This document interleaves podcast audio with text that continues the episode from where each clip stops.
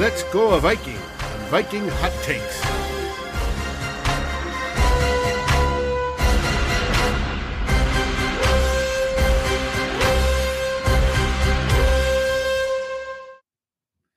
Hello, hello, let's go.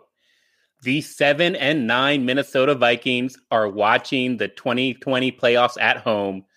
The Detroit Lions have converted to cannibalism, and I'm terrified. and Gary Kubiak has officially retired as offensive coordinator of the Minnesota Vikings. That happened today. And now it's time for Viking Hot Takes, the fast moving Minnesota Vikings talk show We've got Eric Thompson from the Daily Norseman. You've got myself, Flip Mazzi from Climbing the Pocket. So buckle up, protect those kneecaps, and let's go. Eric, how are you doing today?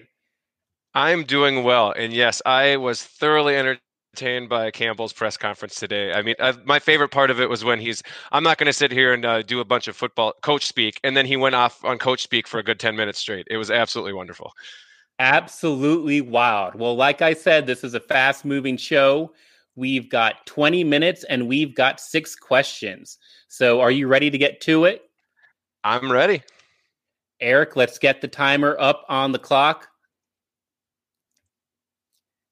And in three, two, one, okay. First question. There's four teams left in the NFL playoffs the Kansas City Chiefs, Buffalo Bills. We've got the Green Bay Packers and the Tampa Bay Buccaneers playing each other in the NFC. So, Eric, please let the people know which of these four teams are you cheering for to win the Super Bowl? Well, I can tell you the one I'm cheering for not to win the Super Bowl the most, and that's of course the Green Bay Packers. That's our division rival. Uh, they've they've had only two in my lifetime, but that's two too many. Um, it's amazing that they've only had two actually. When you think about it, with 30 straight years of Hall of Fame quarterback play, I think they're probably the favorite. But again, anyone but them. Um, I'm probably out of the four teams remaining cheering for the Bills just because they're kind of their AFC kindred spirits. They're the also they're the other team that's 0 4 in the Super Bowl. And every time a team kind of breaks that curse and finally breaks through, it gives me a smidgen of hope that the Vikings can maybe do it one day, especially if the Bills. If they lost four in a row and somehow they can pull it off this year, it'll give me a little bit of hope going forward. The Vikings and maybe it'll be their turn one day. And of course, I the Chiefs. I kind of like the whole. You know, is this the beginning of a new dynasty? Uh, and of course, Mahomes is electric to watch. Sounds like he's going to play this week, which gives the Chiefs a good chance. Um, and the the Buccaneers. Again, I'm going to be cheering hard for them on Sunday uh, Tom Brady's won plenty. He, I, I, no one's going to feel bad if he doesn't win his seventh Super Bowl. But I think that'll be that'd be my order: the the Bills, the Chiefs, the Bucks, and then a very very distant fourth, the Packers. I, I get it, and I, it's we agree right off the bat. So here we go. I mean, I have to choose Buffalo uh, not because of Stefon Diggs, you know, not because of Jeff, Jeff, Josh Allen, but exactly what you just said. They're the only team left out of the four that hasn't won a Super Bowl before. It's that simple. I don't understand how a Vikings fan cannot cheer for that other than some weird grudge you have with the Bills Mafia of the people of of, nor- of northern New York. So misery loves company. That's what. That's the only. That's the only way that you can not cheer for the Bills if you're a Vikings fan. You just want to be miserable with many other teams. People don't even know any Bills fans to be miserable with. So I don't. I don't have time for that. I, you know, not cheering for the front runners. I almost never do. Not cheering for the Cheeseheads or Kansas City, uh, Tampa Bay. The idea of a home Super Bowl for them kind of stings a bit after 2017. Okay. So maybe maybe misery does love company a little bit there. but yeah, I have to choose Buffalo. That's question number 1 for me. What's yours? Well, the Vikings have a lot of positions to address in free agency and the draft. There's a lot of holes on the roster right now on both sides of the ball that they have to improve if they're going to improve on that seven and nine record. So, what position should be the highest priority, in your opinion, for the Vikings in free agency? Okay, so highest prior- priority in free agency specifically, uh, that is offensive guard. let's not get complicated here. And there's many factors. Number one, Dakota Dozier struggled mightily at left guard for the Vikings. He led NFL guards in pressures allowed, three per game, and he finished second in the NFL in penalties. That's before you get to the film, which was just awful. So, number one, we got to get rid of Dakota Dozier, got to replace him. Number two, we still somehow don't know whether Ezra Cleveland is a guard or a tackle. If mm-hmm. they move him to tackle, they now need two guards. Uh, with Pat Elflein no longer on the team, Brett Jones, a free agent. And number three, when you talk specifically about free agency needs, uh, they're already young on the offensive line. Brian O'Neill and Garrett Bradbury are both 25. Some Vikings fans make fun of the fact that Garrett Bradbury is already 25, but that's still relatively young. Uh, Ezra Cleveland is 22. So I don't think they need more youth on the offensive line. They need a veteran answer, and they need to get this one right. Yeah, I mean that that is one position that they absolutely have to improve upon. It's going to basically unlock anything they want to do on that uh, on the offense especially because you know everyone points to well why didn't they run as much play action this year? They had so much success with Kirk Cousins in 2019 i really think a lot of it was they were getting blown up right away especially against any kind of good defensive tackle. So and but the the problem with me with the with guard and free agency, there are a couple really good ones. I just don't think the Vikings are going to be able to afford. Like Brandon Scherff, for instance, is a really good one. Joe Thuney would be another one that I mean he started right off the bat uh, for New England basically most of his career. It, it I don't know if they're going to be in that kind of price range, but I I mean it's going to be hard to get worse, I think, than than what Dakota Dozier and of course what Dru Samia did before um, Cleveland came in for him. It's they, it's one area that they, just can't. They don't have to be world beaters. No one expects this team to be the '90s uh, Cowboys offensive line. But if they can just improve from you know absolutely terrible to even below average, I think that could really unlock a lot of the, uh, what the offense can do. Yeah, well, they are broke, and there is that. But literally, mm-hmm. if they only sign one free agent, it's got to be a guard, and it it it's not going to be that high price, you know, maybe it's not going to be that Joe Thuney, that perfect little, you know, guard that they can plug and play, but they got to find somebody who can do better than whatever Dakota Dozier did last year. And I don't know what the right. hell they do if they plan on moving Ezra Cleveland to tackle. yeah, it's gonna. It's. I mean, there are way more questions than answers right now. So hopefully they can address at least a couple of those questions in the offseason. So many questions. And so, my second question for you looking back on the Vikings 2020 season, I think some fans are calling it a fluke year because of injuries. Some uh, thought it was a down year, but Minnesota still had some nice moments during the 2020 season. So, Eric, for you, what was your favorite play from the year that was? Well, I think I have. I'll, I'll choose one on each side of the ball. I think the the first one that jumps to mind is one that I think a lot of uh, Vikings Twitter's profile pictures changed uh, after it happened. It was that uh, DJ Wonnum sack of Aaron Rodgers at the end of the Green Bay game. I think that was just. Um, granted, both seasons. Turn, I mean, the the teams went in opposite directions after that game, but it gave the Vikings fans. They were. I mean, we were at the lowest of lows heading into Right. I mean, it was. I mean, I was expecting an absolute blowout that game. I thought the the Packers are absolutely going to beat the brakes off the Vikings. But to win the game on a, you know, just that perfect his his facial expression, he's he's holding the ball back and the the fumble to end the game, that was just wonderful. And I think on offense, I mean, there's a lot to choose from because mm-hmm. they had a pretty explosive offense. But I think the one that stands out to me, even though it came in a loss, was Justin Jefferson's 1st mm-hmm. touchdown in the Tennessee game. That was his Tennessee coming out moment it was yep it was it was and if i think it put him up by like 12 points. It looked it was right at the beginning of the second half. It's like all right here we got our we got our rookie and everything. Of course the game didn't turn out well but that put him on the map for the rest of the year. It, it, it made us all wonder okay where the heck was this guy? You know where was why wasn't he just starting like this the first two games? So his it was yeah. i mean it was at 70 71 yards it was just a thing of beauty we got to saw the got to see the griddy for the first time of many of the season. It was great, and hopefully it's a sign of what's to come. So that's it's a on a otherwise down year. That's just a, having a bright spot like Jefferson was really nice. We that moment was so cold. I mean, just the way he he strode towards the sideline, catches that ball, contested catch, and then he just jukes two Titans into each other and yep. puts his arms out on the on the 20 yard line. He's already got his arms out. He's already doing the griddy in the end zone. No Vikings fan is going to forget that moment. It was a great debut for Justin Jefferson.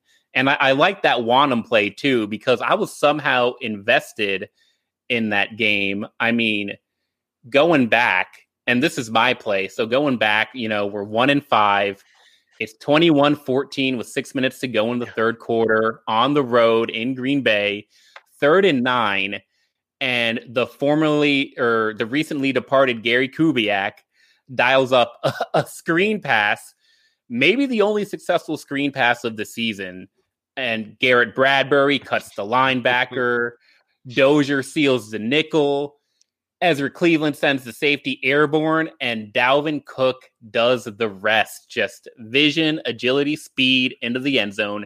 50 yard touchdown to put Minnesota up by two scores against the hated Green Bay Packers. Uh, I don't know about you, but the Vikings, again, they were one in five. I started that game miserable, you know, mm-hmm. telling myself I didn't care. We should tank. Mike Zimmer needs to get fired. Uh, you know, Kirk, you know, tank for Trevor, Kirk Cousins. I'm done yep. with him.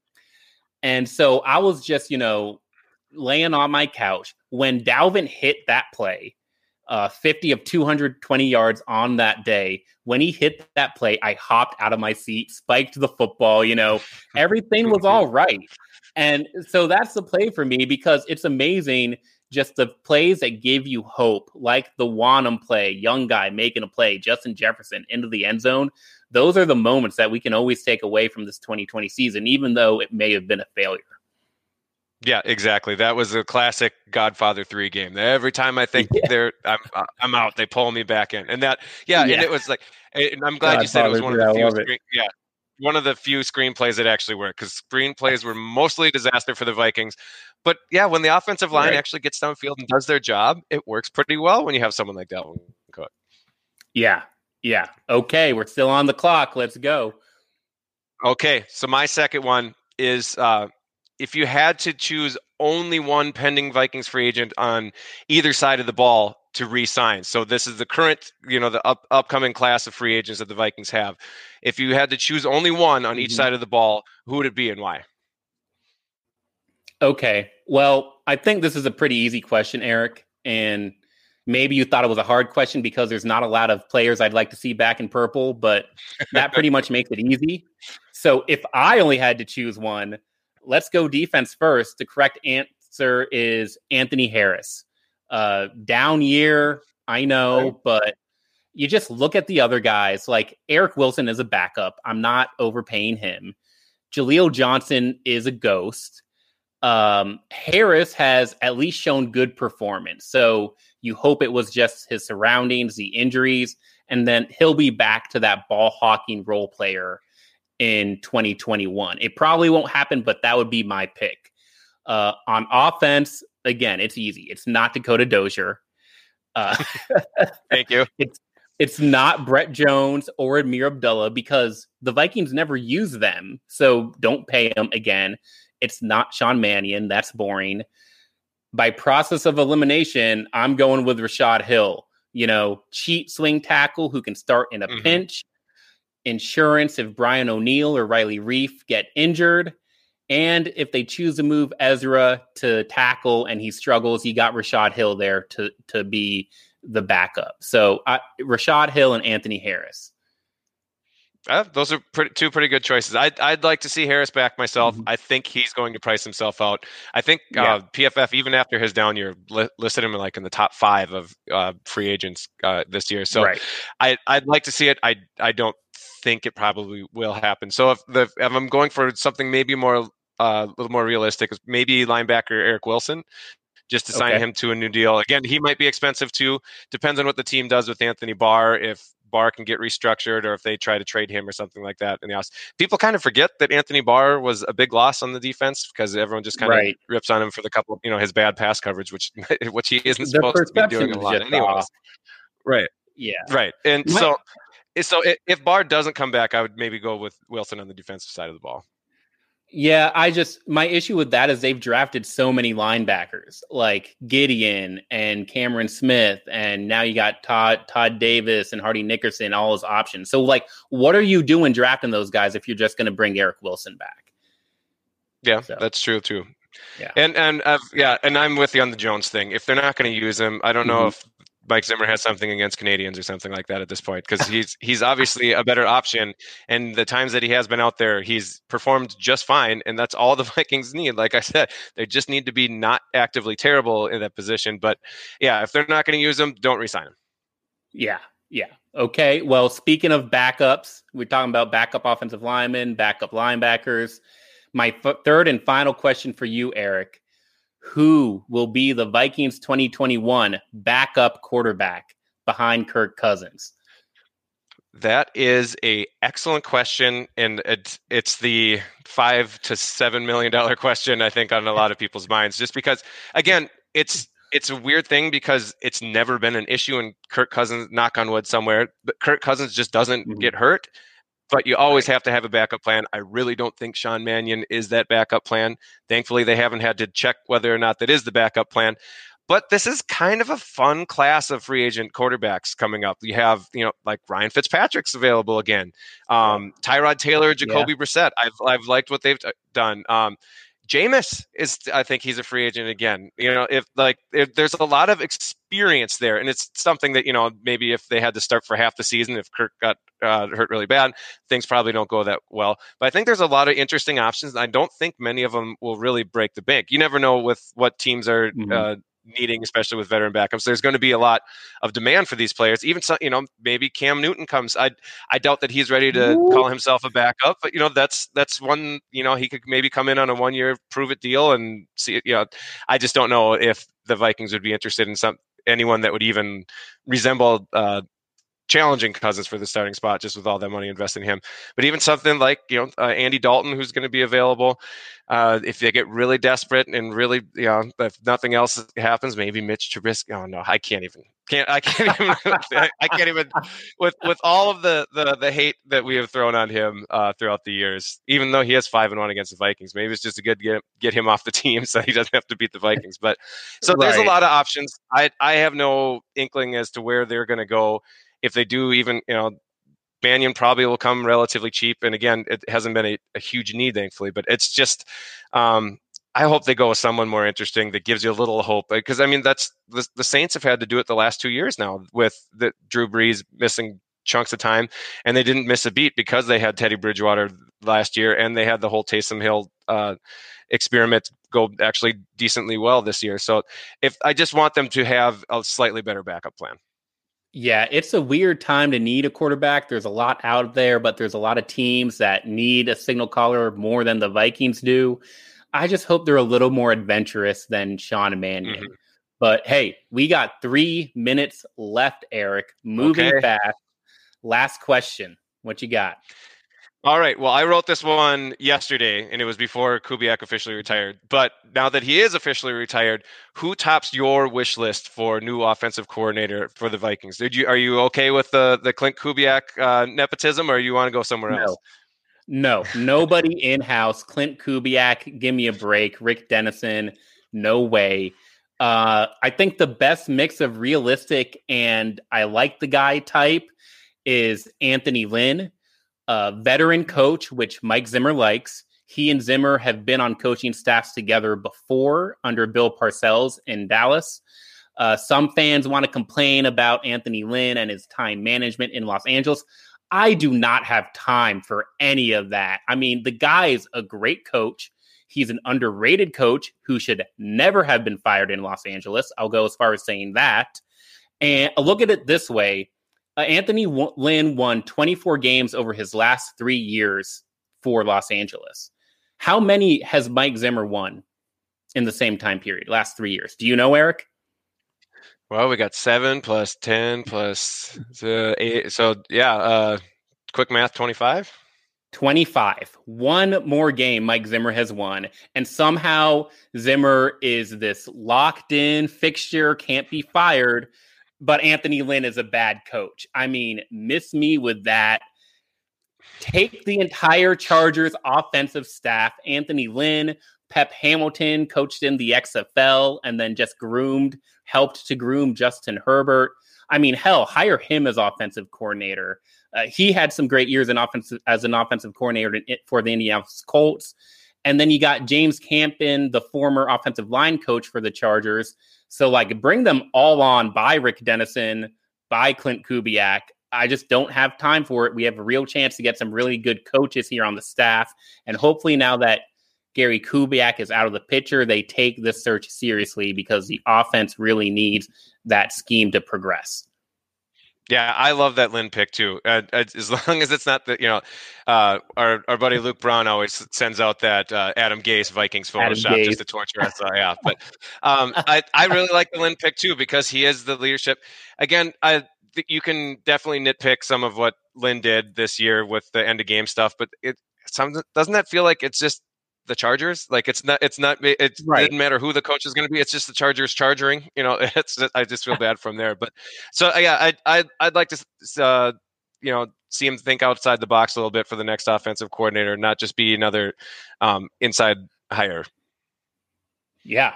Okay. Well, I you know, and I don't have anybody else. I mean, honestly, I like Anthony Lynn and Pep Hamilton as head coaching candidates, but Mike Zimmer again. We're not allowed to say he should be fired right now. So we'll get to that on a different show. Eric, nine seconds left. We've had a lot of fun with our six questions. Thank you so much for tuning in.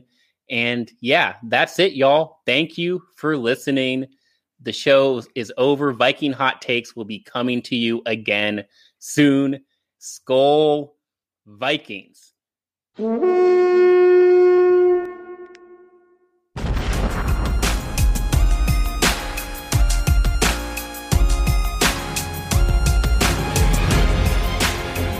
Thank you for watching or listening. As always, if you like, subscribe, and ring the bell for notifications.